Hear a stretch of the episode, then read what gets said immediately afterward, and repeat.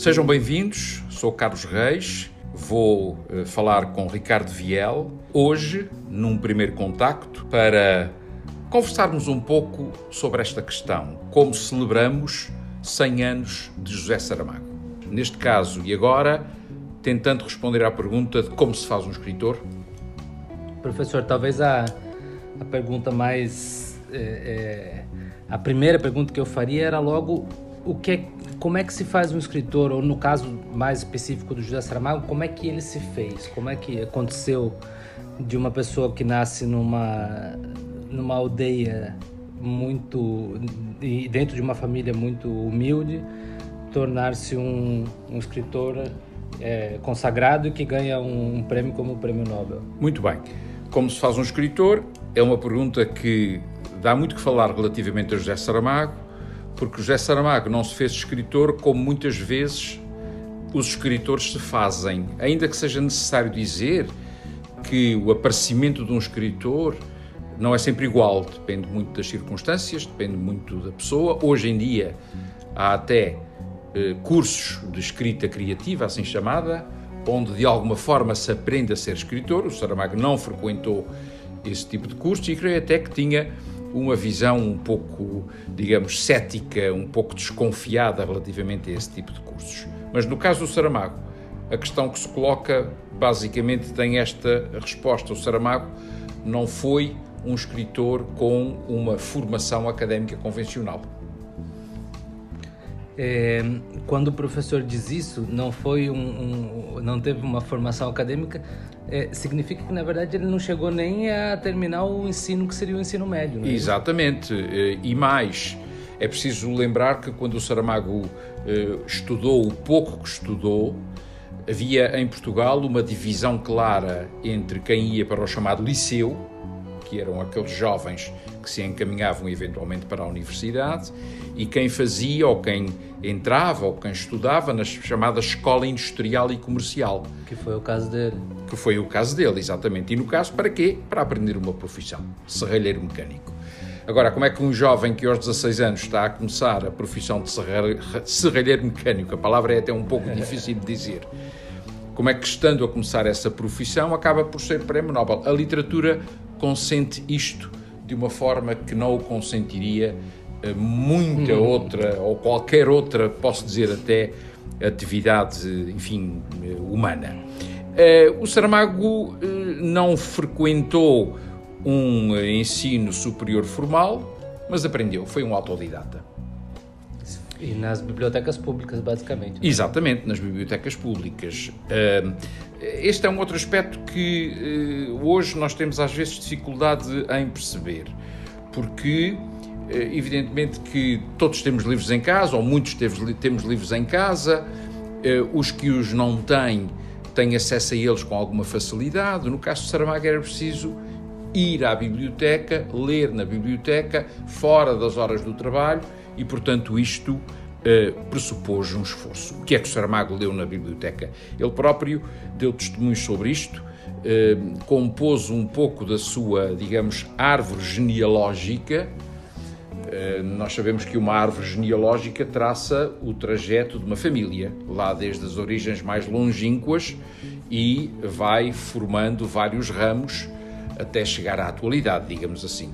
Um escritor muitas vezes tem a possibilidade de traçar a sua árvore genealógica. Ora bem, o Saramago disse algumas coisas sobre isso e eu vou falar aqui apenas de dois nomes, porque os outros já nos levariam a entrar, enfim, num domínio talvez um pouco rebuscado.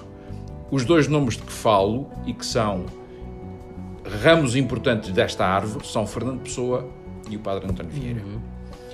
Eh, o Padre António Vieira porquê? O Padre António Vieira é, digamos, um uh, mestre da prosa portuguesa no século XVII e alguém que trabalhou a prosa de uma forma em que a prosa se pensava a si mesma, em que a prosa ia, digamos, de palavra em palavra, conceito em conceito, imagem a imagem, e aquilo que se dizia passava também muito por esse trabalho. O Saramago faz isso, um certo Saramago faz isso Uh, o Saramago do Memorial do Convento, o Saramago da Jangada de Pedra, o Saramago do ensaio sobre a cegueira, já talvez um pouco menos, mas ainda o faz. Quer dizer, é um escritor que às vezes, em cada parágrafo longo, pensa a linguagem. Esse é o caso do Padre António Vieira. E, evidentemente, temos o Pessoa. Bom, uh, o Saramago contou, e contou, enfim, até com alguma graça, que nestes anos em que lia na biblioteca, lia um poeta chamado Ricardo Reis, que ele não sabia que era uma figura inventada por Fernando Pessoa. Aí está, portanto, já uma primeira aproximação.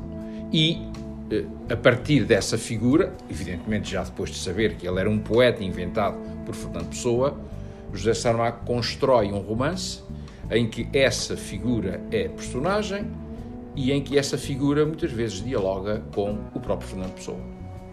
Professor, há uma ideia bastante difundida que o Saramago é um escritor tardio. Exato.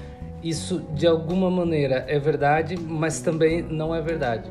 Concorda uhum. comigo? Concordo perfeitamente. Digo isso porque o Saramago escreve um romance muito jovem, com 24, 25 anos, que é publicado, que é o Terra do Pecado, que o título original deveria ser A Viúva, como ele queria.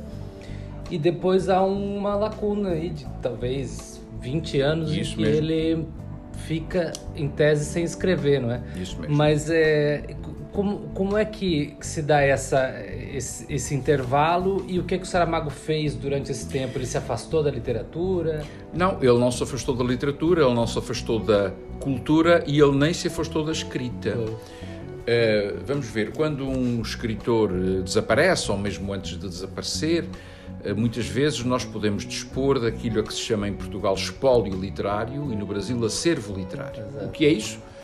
Isso são os restos, o que o escritor deixou. Os papéis que deixou, os manuscritos que deixou, os projetos, eh, eh, os rascunhos, tudo aquilo que traça o difícil trabalho de escrever um romance, ou um poema, ou uma peça de teatro. Ora, o que nós sabemos hoje, não só por aquilo que está na Fundação José Saramago, eh, mas também por aquilo que já está na Biblioteca Nacional de Portugal, é que o Saramago de facto não esteve parado. Isto é, deixou eh, anotações, deixou esboços, deixou tentativas. A grande questão aqui é saber porque é que não publicou, porque é que isso não foi até ao fim. Há um episódio na vida literária do Saramago, que é conhecido, mas que vale a pena contar, que é o episódio do romance Claraboia. Ora bem, o romance Claraboia é um romance que o Saramago escreve, manda a uma editora e nem resposta recebe. E, portanto, nós podemos até conjecturar que esse silêncio foi interpretado pelo Saramago como uma mensagem que diria assim: não vale a pena continuar. Ele continuou, escreveu mais coisas, etc. E só muito mais tarde é que ele teve acesso, porque a editora, quando o Saramago já era famoso, queria publicá-lo, mas ele preferiu deixar digamos, para depois da morte a decisão de outros que publicassem ou não publicassem. Isso mostra bem, e era este ponto que eu queria chegar, que ele não Como estava parado. Esteve, é, eu não me lembro se, se, na entrevista que o professor fez ao Saramago vocês falam sobre esse assunto, mas é, eu me lembro de em algum momento alguém pergunta para o Saramago por que, que ele ficou tanto tempo sem publicar, se ele estava se preparar, se ele estava se preparando para voltar a escrever. E a resposta dele é muito, eu acho uma resposta muito saramaguiana, hum. que é aquela coisa de tentar tirar o romantismo da é muito mais pragmática, ele fala: não, é, não dá para imaginar que uma pessoa com 20 e poucos anos tenha a sabedoria de pensar, então, agora eu vou parar. Exatamente. Vou ficar 20 anos sem publicar, eu vou me preparar, vou ler. Ele disse que foi uma coisa muito mais.